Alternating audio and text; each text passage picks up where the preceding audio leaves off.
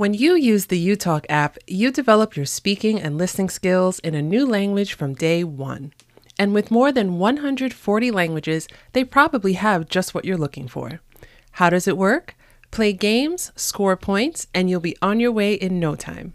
Subscribe today to get access to all 2,500 words and phrases in your chosen language. Plus, save 20% on your next subscription by visiting uta.lk slash speaking tongues. Happy language learning!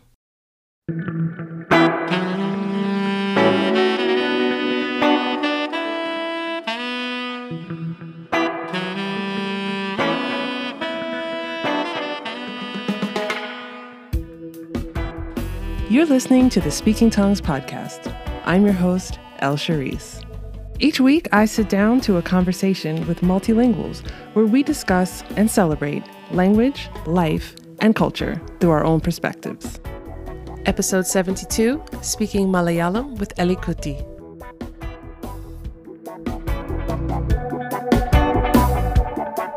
Hello, language lovers.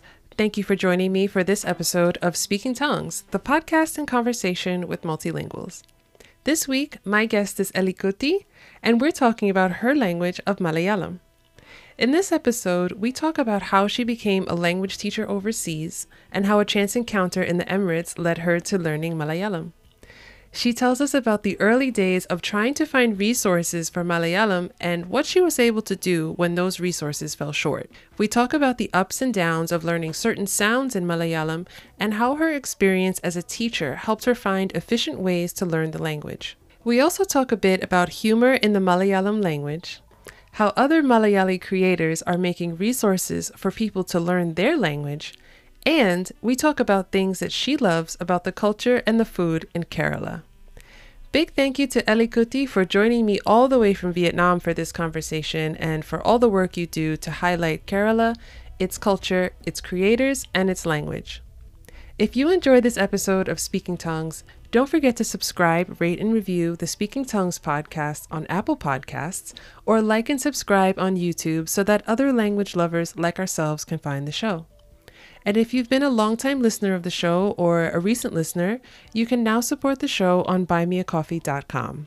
Links to all platforms are in the show notes. Okay, let's chat. Welcome back to another episode of Speaking Tongues. I'm here with Eliza. How are you today, Eliza? I'm doing fine, thank you.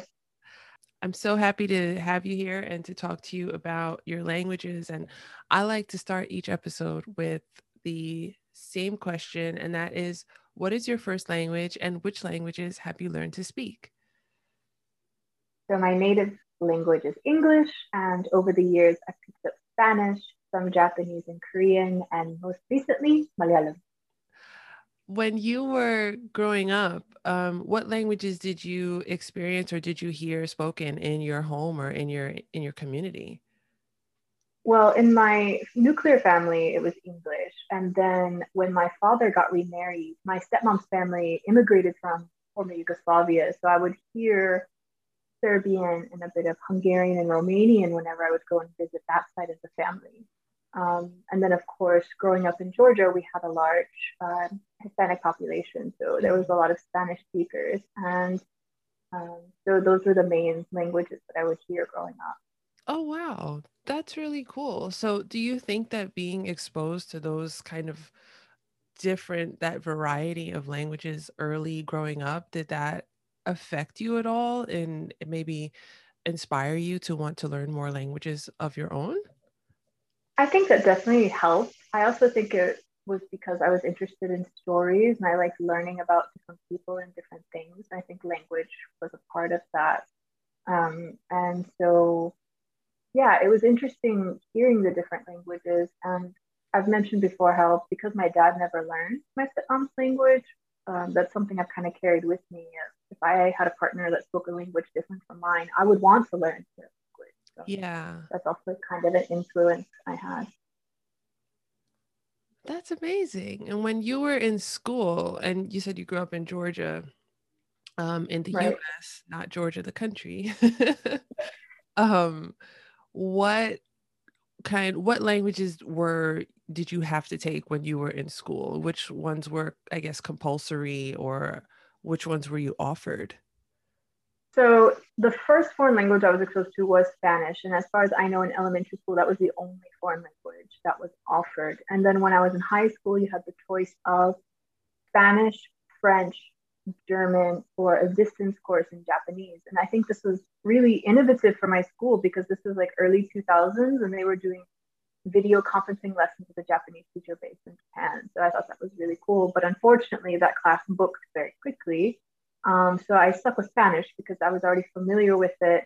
And to be honest, I was quite intimidated by pronunciations of German and French at that time. Mm. Um, so I, I, stuck with Spanish throughout high school and in college as well. I took two semesters of Spanish. And I think the fact that I could use it in the local community when I started working, my colleagues were Spanish speakers and I could practice with them. Right. The technical aspect made it more of a natural choice for me. Okay. What was the leap like for you when you were um, studying language and you were, I guess, you were using Spanish in the community and you were using it practically? What was that leap like from learning this language, using a language locally in your community to teaching another language um, outside of the US or, or teaching, I guess, English to people who are learning English as a second language? Well, I've always been a helper type of a person. I've always enjoyed helping people, and often I would tutor at school. And often my strongest subject was literature, and, and like I said before, I really liked stories. I really liked reading, so I had this natural inclination toward language. And so I found myself being able to explain things quite well um, when it came to language and vocabulary. In fact, there was a foreign exchange student from Germany that moved into my neighborhood and attended my high school, and I found myself working with him to tutor his English. Um, and then when my ex was stationed in South Korea, know, I had just finished my undergrad, and I was like, well, how do I go to Korea? Um, and I found out I could speak English, and I was like, why not give it a try? and I found out I loved it. Um, so that's kind of what I built my career path out of was teaching English as a second language or an additional language. And um, you know, I've been kind of growing and developing in that field and finding other opportunities within it. That's really that sounds like a really rewarding job more than just like I don't want to I don't want to compare. I was about to compare and say more than just teaching like in a classroom somewhere, you know, in your in your hometown, but it seems rewarding in a different type of way to be able to connect with people on that level and help them at the same time. I think one thing I like about English um, language teaching is because, you know, physics and math and chemistry, these are all very important subjects, but you don't see the immediate effects of it. Whereas when you're teaching English from the beginning of the semester to the end, suddenly a student who had no confidence or no vocabulary or was not able to produce a lot of English language suddenly is able to share with you about their life and about their family and about the things they're interested in. And in that way, yes, it's, it's incredibly encouraging as a teacher to see that kind of progress. But I also feel that there is a bit of a I don't want to say dark side, but there is a bit of English language teaching that has made me a bit disillusioned in the recent years. And a lot of that is test prep and the amount of money that goes into test prep. And the um, instead of lang- learning a language for the sake of communication, you know, English has been so commodified that it's like pay a lot of money so that you can get a better job, that you can move to a better country, and it becomes very high stakes. So, you know, there, there are both of those sides where you know, I, I fell in love with the profession because of bonding with students and building bridges with them to help them see the world more broadly and communicate more. But I also find a bit of despair in, in the push for tests and results and band scores and IELTS and these types of things. So, who's tested, the students or the teachers or both? the students, so uh, there is an international English language testing system that's IELTS, and the the results of how you perform on these tests can determine which universities you can get admitted to, uh, which countries you can integrate to, and of course there is a need for English assessment. I'm not saying that we shouldn't have tests um, to determine language ability, these are important. But it seems that because of you know the westernization of the world, um, we find an over reliance on this need for English, and it's become a multi-billion dollar industry. And so, you know, when business gets in the way of education, no matter what the subject, you find some kind of you know undesirable side effect. Right. I never thought of it that way, and it makes sense why I have encountered so many students in other parts of the world who are really, really eager to do well on these English exams that they have to take. You know, kids mm-hmm. who are like on their way to college. Like I never even, I never realized that. I think this is going to be, that's another conversation. I don't want to. Yeah. that's a big, big. I can talk all day about this. yeah, I, don't want to drag you down that. I can research for myself and then come back with an educated viewpoint on this. But I wanted, I do want to ask you about Malayalam and your journey um, with this language. Like, how did that start? How did how did you come to Malayalam, and how did you come to to to learning it? So the easy way to answer this is just saying, you know, I fell in love with someone who spoke the language, but I do think it's a bit more detailed than that. So when I was um, in 2015, I moved to the United Arab Emirates. And before that, my entire understanding of the country of India was basically butter chicken Taj Mahal in Bollywood. And when I arrived in the UAE, I befriended um, someone from South India, from Tamil Nadu. And she exposed me to the differences within Indian culture. And part of that is, of course, languages. There are 22 official languages and hundreds of other languages within India. And so through her and her husband, who's from Kerala, I started learning more about that. And then in the UAE, there are many expat workers from the Indian continent. So you have so many um, Malayalis, you have Punjabis, you have many um, Bengalis. And so I was being exposed to different linguistic groups, but I started picking up a bit about Malayalam just because of my friends' group. But then when I met Arjun, that's when I decided, oh, okay, here's someone that I feel seriously about. And like I said before, if I met a partner that spoke a language different from mine, I'd like to learn it. Mm. Um, so I started learning it like most people would. I started taking online lessons, I started taking notes. But then in Dubai, they banned Skype. So I could no longer lessons online. Um, so for a long time, all VoIP services were blocked in the UAE. Um, so I ended up having to do self study, and I found that there was a huge lack of Malayalam learning resources. Um, so, due to my background in English language training, you know, I had a good idea about things, you know, related to grammar and, and rules and, and linguistics. So I found a few resources and kind of reverse engineered them to represent something that would look like something I would teach in an English class, but in the context of Malayalam. So what I wanted to do is I got inspired by this notion of study studygram. You know, people have such beautiful handiwork that they put online with their highlighters and pens and lined paper. And I was like, let me do this for Malayalam. I'll make some notes, get some feedback from native speakers, maybe make a few friends. And I already knew a few other people in similar situations as me wanting to learn Malayalam because their partner was a Malayali. Mm. So I started posting it. And then I realized that most of the people that were following me were actually native speakers of this language. Um, and like I said, it was just me and pen and paper and a few voiceovers. And then one day the page went viral and it just kind of grew into this thing. And next thing I know, you know, in one month I gained 10,000 followers. And I started a YouTube channel and wow. you know, I was on the news and being invited to events in the UAE held by Malayalis. And all of a sudden I had this platform and you know it's been three years and I just joke that it's a hobby that became self-aware you know mm-hmm. um, at, at, work as an academic coordinator in Hanoi I'm Eliza and then I go home and I go online and I'm EliKutty and it's just this bizarre interesting fascinating thing and going back to why I started it I just wanted to create resources for myself and others but then I realized there were many people who benefited from it you know people who live outside Kerala and are out of touch with their mother tongue, or people who want to teach their children but don't have access to resources. And right. that really motivated me to keep going and evolving the way that I presented things on my page. Mm-hmm.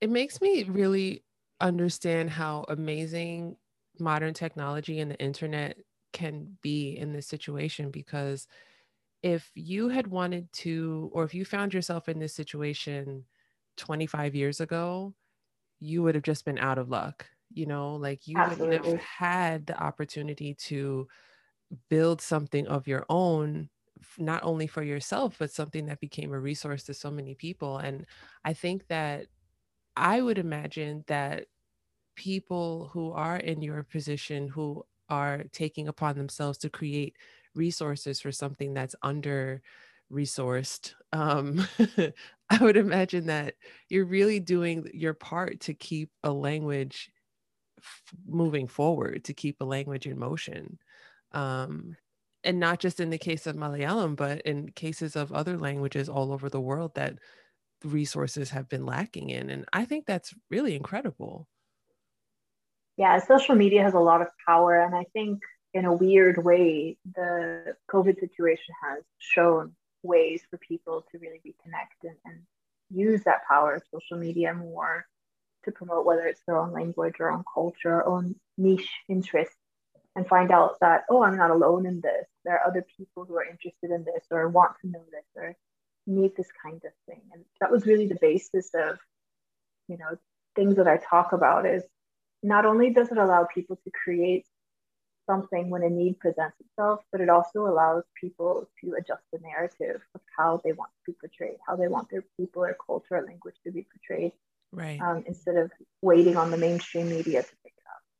Right. And that's a lot of responsibility within that too. Um, Absolutely. Yeah. Um, so I want to ask you, as you began with Malayalam, what were some of the things that you needed to I want to use the word overcome, but that makes it sound like this is a really like like it's a problem and I know it's not a problem, but I guess coming from being a native English speaker and um, jumping into a language that is completely different from English and has like different um, orthography and probably a different structure, et cetera. What were some of the things that you needed to I'm going to use the word overcome, even though I don't want to. um, what Things I had to come to terms with. yeah, like yeah. I mean, you know, when you're learning another language, I mean, like I thought about this when I was trying to learn German last year, and I was like fighting it. I was like, this mm-hmm. is ridiculous. I don't understand this. I don't understand this. Why is it like this? Why is it like this? And then I just said, like, it doesn't matter why it's like this. It's just if I want to do this, this is what I have to learn. So, exactly. you know, that's that's what I mean. Like, what were some of those things that you just, you know, you had to you well, had the, to do it?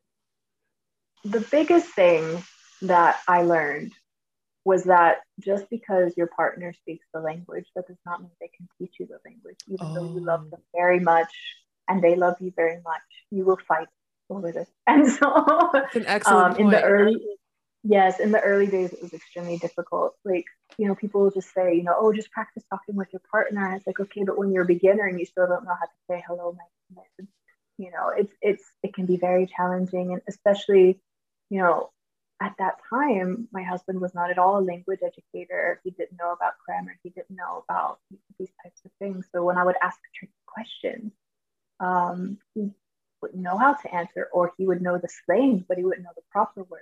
Mm. Um, so he would teach me something, but it was actually a slang version, which was missing a couple of very essential syllables to understand the whole structure of the word or sentence. Right. So that was one of the very first things that became apparent is you cannot rely on just one person, your partner, to teach you. You really have to seek others um, who are more intimate with the language, who are teachers of the language, who, who can describe it to you. Um, I think that there's an over reliance on this idea of just talking to people will help you learn, just watching movies will help you learn. Yes, but no. Um, right. So that was one big thing.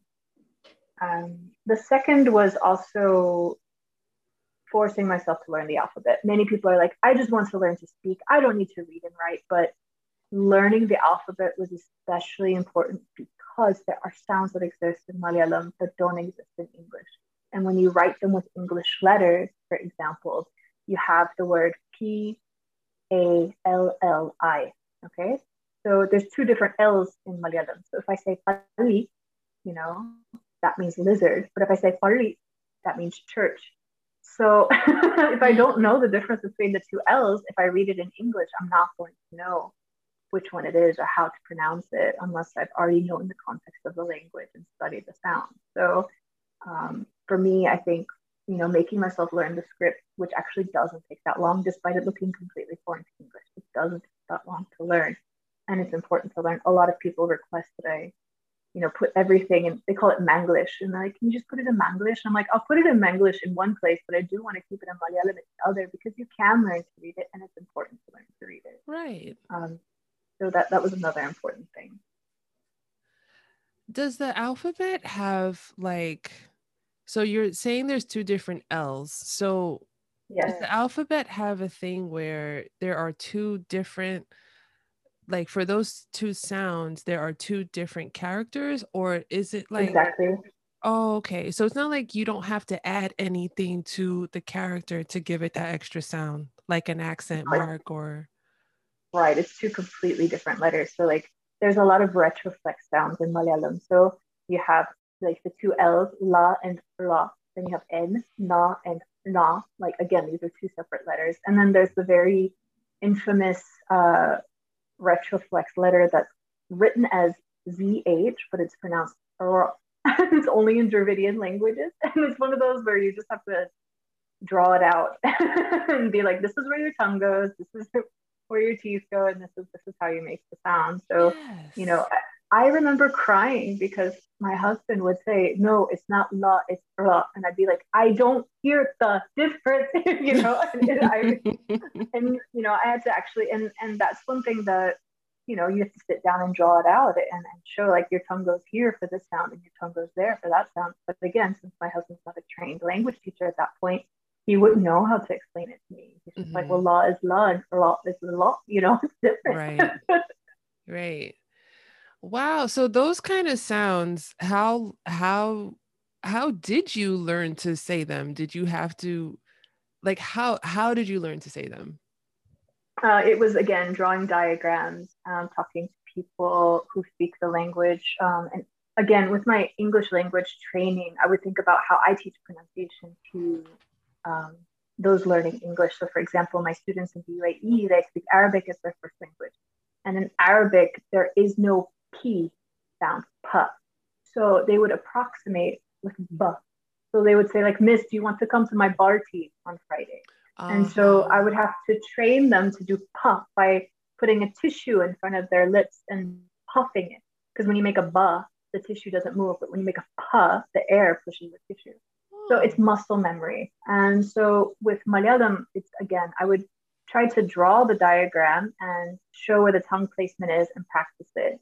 And then, of course, working with minimal pairs where you just change one letter um, of the word make a difference. Like I told you earlier, palit and parlit, you know, practicing these, going back and forth, my tongue learns where to stay. And over time, you know, these are the things and also, my husband is a merciless drilling coach when it comes to pronunciation. He'll just say it again, say it again. You have to say it correctly 10 times before you can record yourself.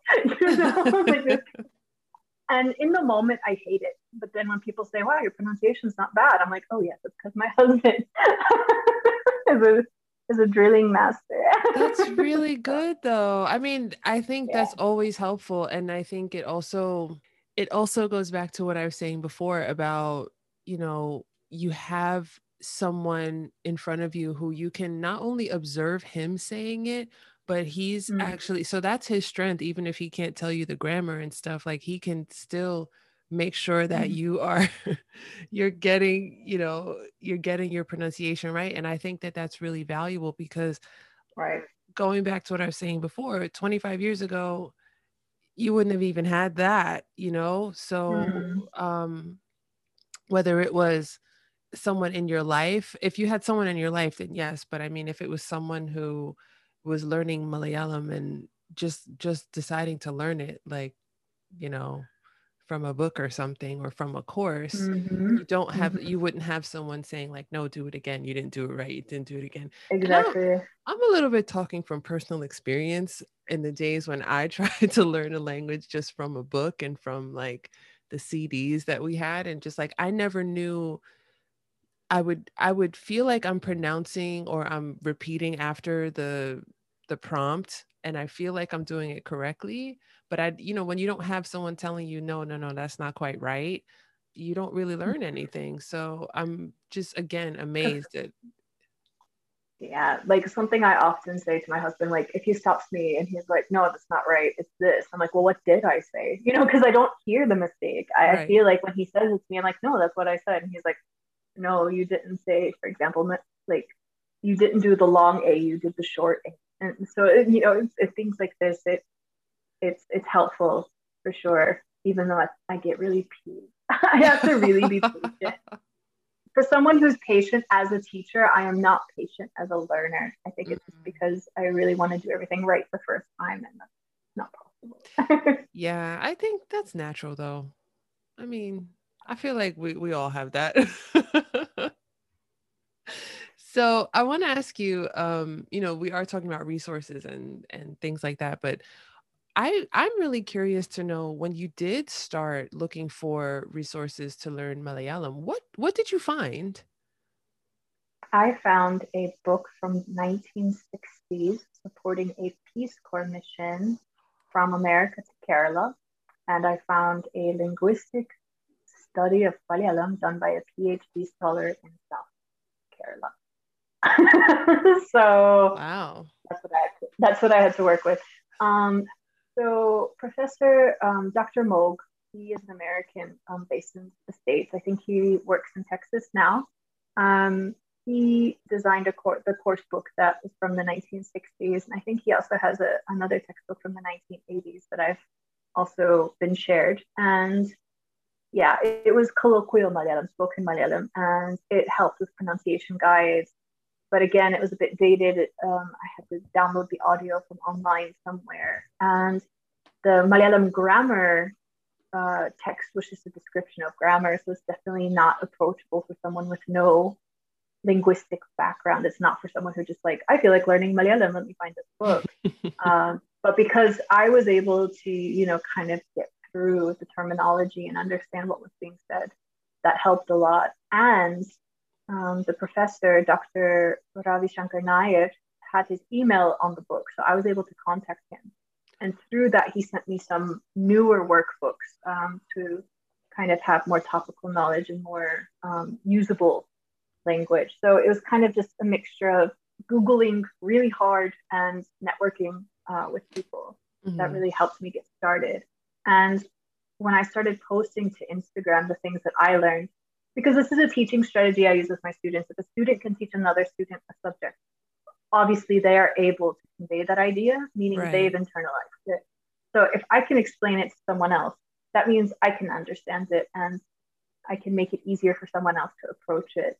Mm-hmm. And I think that accessibility in education is really important. And that's why I continue to do the things I do because, you know, if you have all this knowledge of Malayalam, but it's written in such a you know, academic way for people who are working on PhDs or studying linguistics, but it's not for the common person who just wants to, you know, travel to Kerala or talk to their grandparents. You know, it's it's not accessible.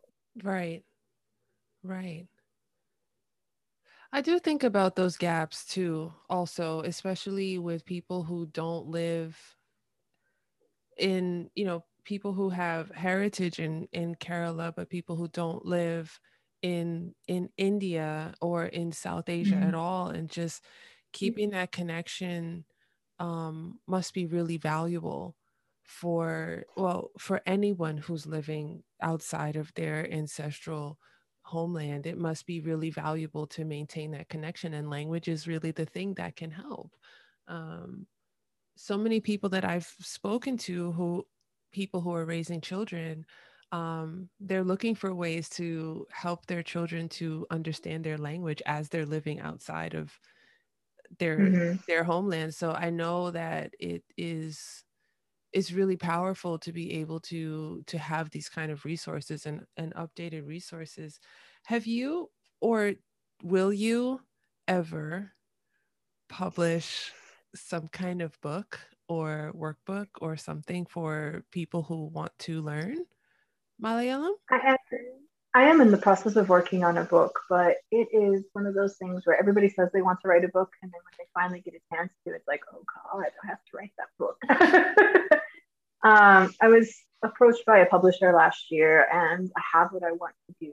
I have everything planned out, but I just need to to do the damn thing. Um, and so um, I'm hoping to do a, a, a conversational beginner, a, a, beginner's guide to conversational Malayalam, mm-hmm. um, basically a, thematic approach. And that's something I would like to have done. Um, unfortunately, my real job that pays the bills has been taking a lot of my time and mental energy. So I've not been able to pursue that as much as I would like. So yeah. hopefully um, in the coming months, um, I can try to adjust my schedule to make more time for that because there is a niche, there is a need for that.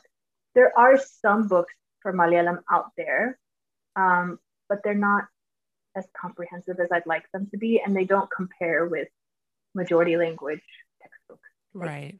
Like, so many amazing books for Mandarin, Spanish, English, Hindi, but for Malayalam, it's, it's, you can probably count them on two hands how many there are on the market, and how many of them are actually quality even mm. less. So yeah, that's a that's a point I didn't even think of also like matching the quality and not just the quantity of resources is mm. really paramount. Um mm. I didn't get to ask you a, f- a while ago. I wanted to ask you this question as I asked you about things you needed to overcome. I wanted to mm. ask you um, on the other hand, what are some things that have been fun and easy and joyful um, through this journey as you're learning Malayalam? I just think the response from the community is beyond anything that I expected. I mean, I understand that I do have a bit of privilege being a white Westerner participating in Indian culture. The spotlight gets shined pretty bright on me. Mm-hmm. But taking apart from that, I've been able to establish a lot of meaningful friendships. Like when I traveled solo through Kerala in 2018, every single district I was in, I could meet someone. I stayed with someone. I was fed by someone. And it was just through the language I was able to meet these people. It was through my work that I was able to, you know, make these really important and deep connections. It wasn't just like, oh, I'm a fan and I follow your page. It's people I still talk to today, you know, and call them on their birthdays and, and video chat with them. And, oh. you know, when I go to Kerala, I'll, I'll meet up with them again. And so I think that it's incredible. It's like a combination. It's both the language and social media itself. You know, I've got to meet a lot of really neat personalities and learn from them. Yeah.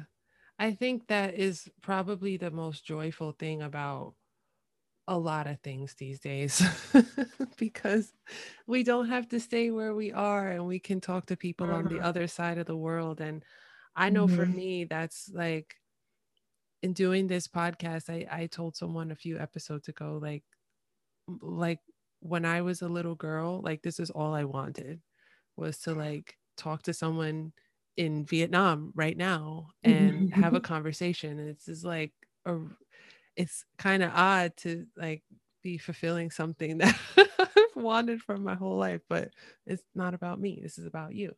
Um, I was going to say that I really love and appreciate that you are so open and transparent about your privilege of being an American in this South Asian space and particularly being a white American participating in South Asian culture and community. So um, I really think that's that's wonderful that you um, you do acknowledge that. How do you work with other, um, I guess, Malayalis who are spreading their culture? Like, how do you work with them, and how do you um, help them, or at all, um, in terms of visibility and being seen by their community as well?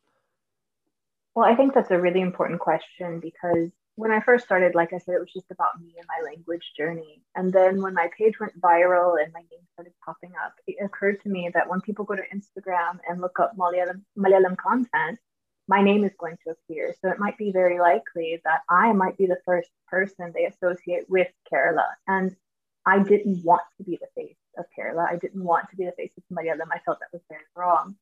So instead, I decided to start incorporating other content creators and artists and other people of importance in my page.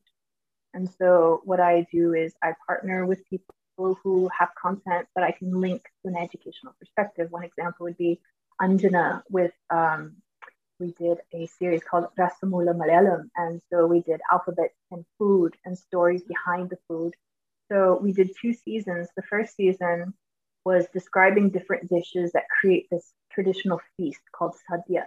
And the second time, the second season we did it, we focused on plants and, and fruits and vegetables that are used as very important ingredients in Kerala food. And so I would introduce the letter, I would introduce the food, but then I would hand it over to Anjana to spread her expertise. Um, another series I did was a writing series with a calligrapher that works in Kerala, Prajwal Xavier. And um, I would introduce the topic and then he would show common mistakes people would make writing um, Malayalam alphabet. Mm. And um, one series that was very meaningful to me was a series last year I did called Nyangale Pole, which means like us.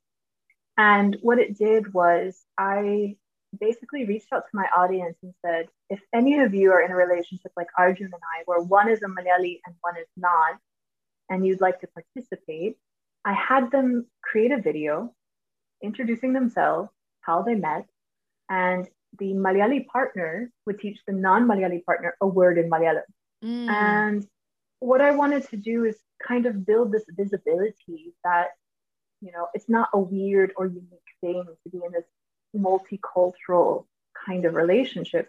And I also wanted to focus because often we see the white Western woman marrying an Indian man. And in that series, you see that, but then you also see a North Indian woman marrying a South Indian man, or, you know, people that have immigrated to the US and, and married there. Like, and there was even a same sex couple in this series. I was trying to normalize this type of relationship and show that it doesn't only happen in certain communities. It doesn't have to be, you know, of a certain gender or of a certain orientation.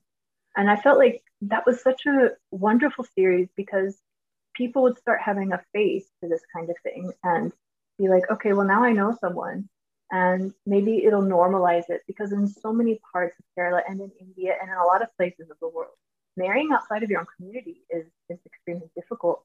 Mm. And, you know, you risk, you know, getting cut off from your family or your your parents are worried that you'll lose your culture. You know, there's a lot of you know issues surrounding that. But such a simple thing here, showcasing about 12 different couples and just letting them talk and introduce themselves and interact in a very natural, loving way. I think that it, for me, it just felt like it was a social good, and it, it was really a great message to send to the audience. I love that that's so impactful and i love that.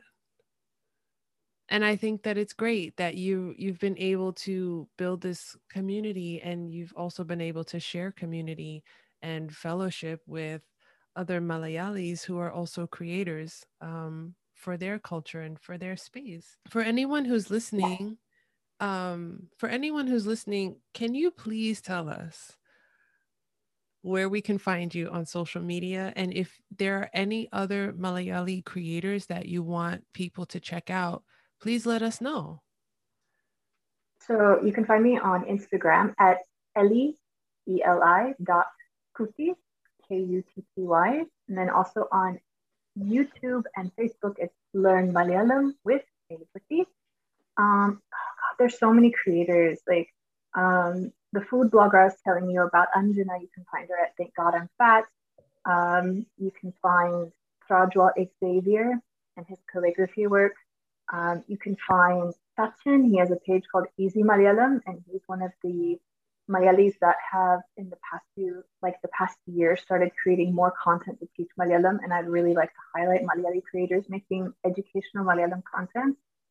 Um, also, you have American Malayali um, her company is Basha Kids. She creates um, educational things for children um, of different linguistic backgrounds, whether it's Tamil, Malayalam, Hindi, and, and helps connect them to their mother tongue when they're outside of it.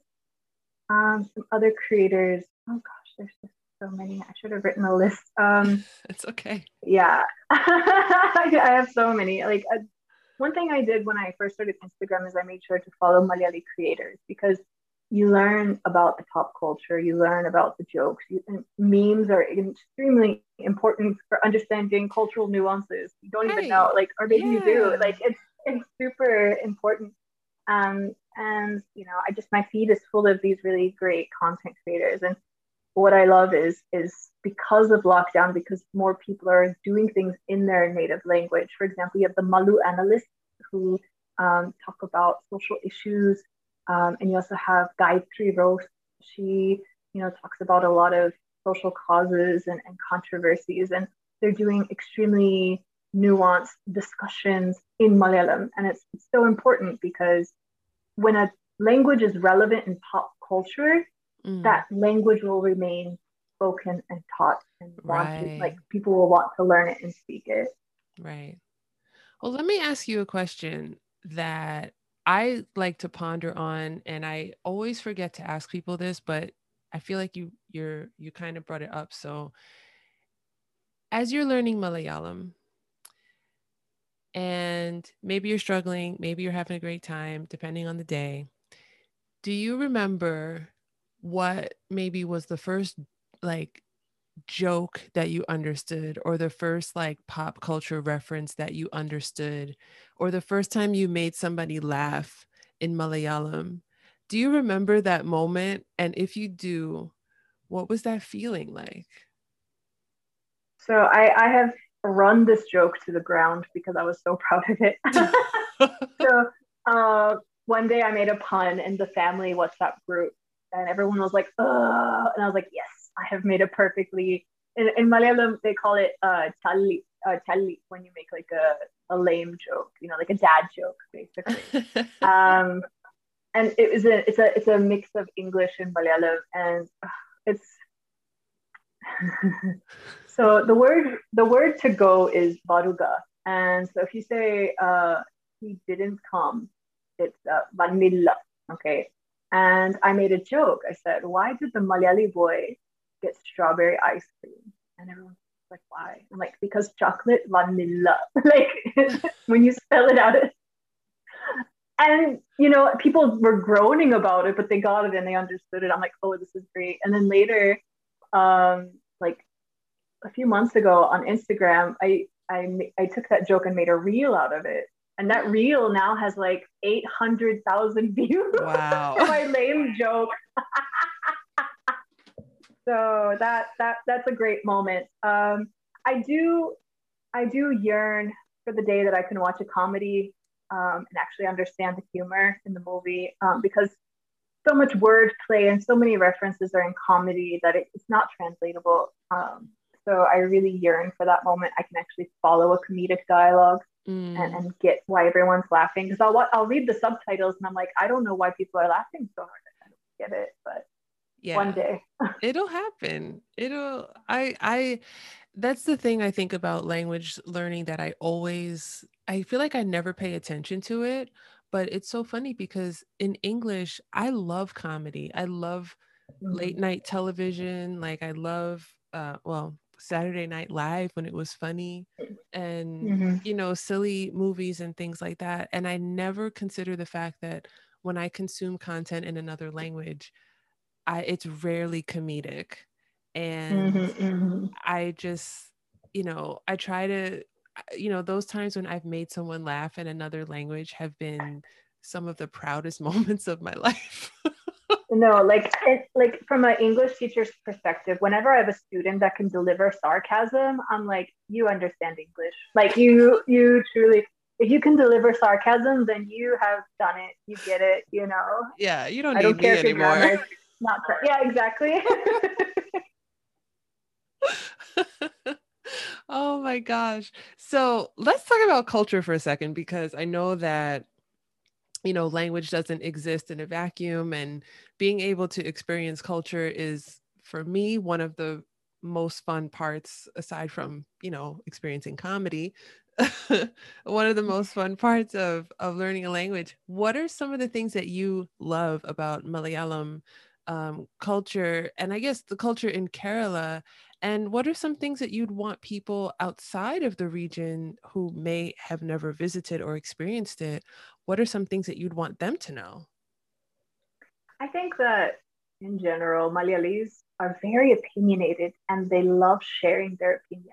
Like when Clubhouse started, there was a joke going around in India, like, how do I get rid of the Malayali room? Like, there's Malayali rooms everywhere because everybody has an opinion and they want to share it and they want to know everybody else's opinion.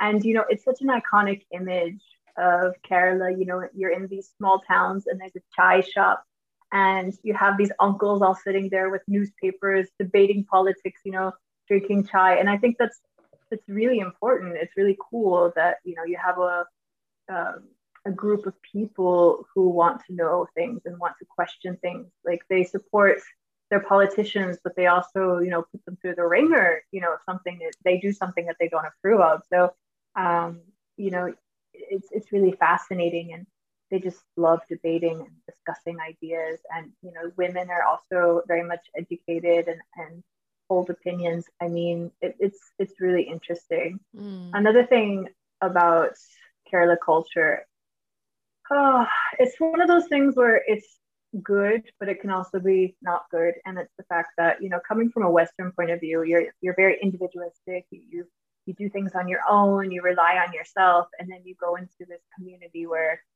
everybody knows everything about you and they want to look out for you and they want to know what you're doing or where you're going or you know have you eaten yet and you know blah blah blah and you know in in it, it can be overwhelming sometimes mm. but then you realize that people are looking after you they remember things you tell them you know they it's a community like you know if something happened to EliKutty you know, in Kerala, I think there would be like an outcry of people being like, how could you do this? You know, like right. we need to stand up for her. And it's, it's really lovely because it's a community and um, people take ownership of things like that. Like one thing I love in Malayalam is if you and I are talking about, for example, a guy named Alex and we're both friends with Alex, I would just say, oh, number Alex, like our Alex, you know, mm. and I think that's really neat. Yeah. So yeah, I think that, and I think other languages do this too. But yeah, it's just it's really interesting.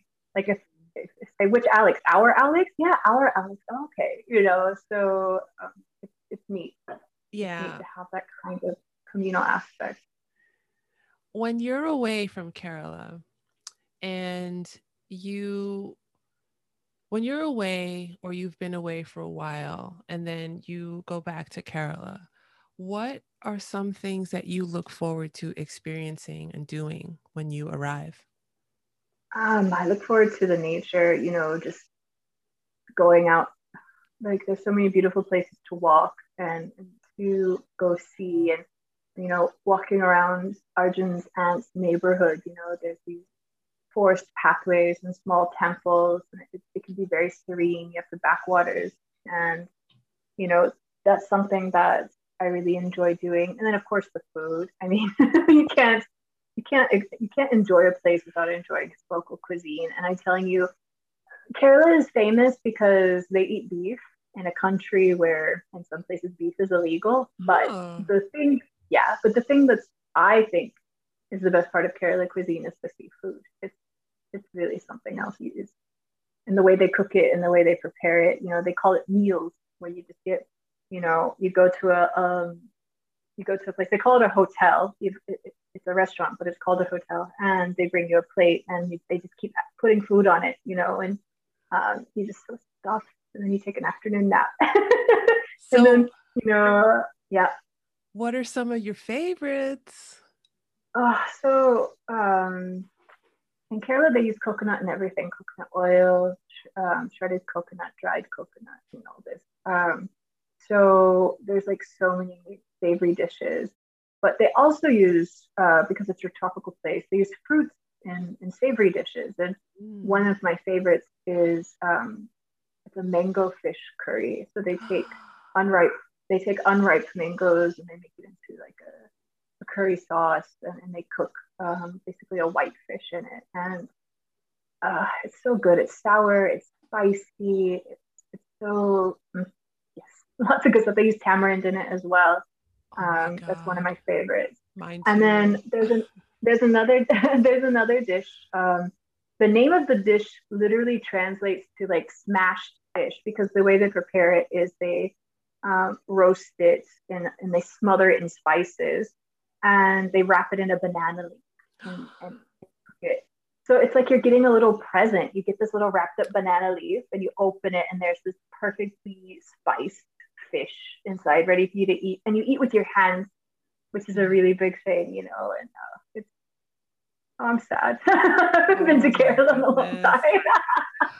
Uh. I've never been, but I heard mango and fish and tamarind, and I think that's gonna have to be my first destination when I finally make it to India because oh what I love about what I now I've never been to India, but I've always wanted to to visit. And I think that as I've gotten older and I'm, you know, hearing more about India and I'm I'm realizing like that I could fill volumes with what I don't know about India, especially regionally. And that's what I think is just so magical from my eyes as someone who's never been there is like I know that whatever I think as soon as I get there, everything's gonna go out the window. And I think I'll tell you, it's like so magical. I'll tell you, Kerala is the size of the Netherlands. Okay, it's not a massive state at all, but within that state, there are at least there are 14 districts, and within each district, there are at least two or three dialects, maybe even more of Malayalam. And so the northernmost dialect is sometimes uh, incomprehensible to someone from the south. And within yes, and within each of these communities, you have a variety of cuisines. So like Malabar cuisine, Calicut, they have their own uh, communities and their own food. They have dishes there that I had never seen in Arjun's home place. And you know, you have, so it's just in this tiny strip of, of the Indian coast, you have such a variety. So imagine, like when people think of India as a country, I say try to think of India as the whole of Europe. You know, mm. things in Germany are going to be different than things in France, going to be different than things in Italy, different than things in Portugal, um, even more so in India. Uh, it's just, it's so ancient and there's so many different places. And, you know, in America, you tell someone, I'm going to go drive 50 kilometers, and you're like, okay, I'll see you in an hour or so. Mm-hmm. Um, but in India, if you're going 50 kilometers, like you're gonna be taking the whole day to get there. Oh, and wow. you know, it's just Oh yeah, and so you know, it's India is one of those things where when you say I'm going to go to India, it's either you take a year off and go explore India, or you have to just choose which part you want to see and be very careful about how you spend your time. You know, so it's it is mind blowing, absolutely mind blowing. I feel like even a year would would just you Not just get to scratch the surface after a year. Yeah. yeah. yeah. Oh my gosh! Don't put that thought in my head. well, I just want to say thank you so much for this conversation and for talking with me. And I've learned so much from you, and I really could keep talking to you, but I know that you know we could just go on and on and on and on and on for the rest of the day but thank you so much for joining me for this conversation and and for for teaching us so much about Malayalam and, and about your life and, and what you've learned. Thank you so much for having me. It's been a really lovely chat. I like to end each episode with a fun question, and that is Do you have any jokes? Well, you already told a joke, but do you have any jokes, tongue twisters, cool slang words, idioms, words of wisdom, or words of advice in Malayalam to share? So I'll just go with some slang words, some really typical slang words. And uh, so if you want to say something is cool, you say adipoli. And it literally means like like aditu politu, which is like to hit and break. But for some reason it's like awesome, you know, so adipoli. adipoli. And another yeah, and a newer slang with the younger generation is calling their best friend chunk. I'm not sure where this came from, but it's like on Instagram you'll see it where it says tag that chunk and it means like tag your best friend. So like chunk? Yeah, chunk. Chunk. Oh. Yeah. Yeah. Okay. I'm not sure where it comes from, but it's it's it's definitely used a lot with younger generation. So I'm just like, okay. I'm, I've barely been learning this language four years and I feel old. oh no. Well, you just have to start using chunk and then, you know, uh, I'm down with the youth. yeah. How do you do, fellow kids? exactly. oh my gosh. No, those are really those are good ones and thanks for sharing them and I always like to end the episode on on a on a laugh, on a fun note, on something something really something different. Thank you again and before I let you go, don't think about this too hard, but uh, in this situation, after we've been chatting for some time and sharing stories, in Malayalam, what would be the best way to say goodbye? Uh, simple way is just pinne kana. See you later. Uh, pinne. Dinne? Kainam. Kainam okay. later. Shall see you later. Yes. Perfect. Thank you so much. I like to try. I like to try everything. So good. Good. That's a good that's a good mindset to have. So I thank you again and I'll be talking to you soon. All right. Take care. Thank you. Bye. Bye bye.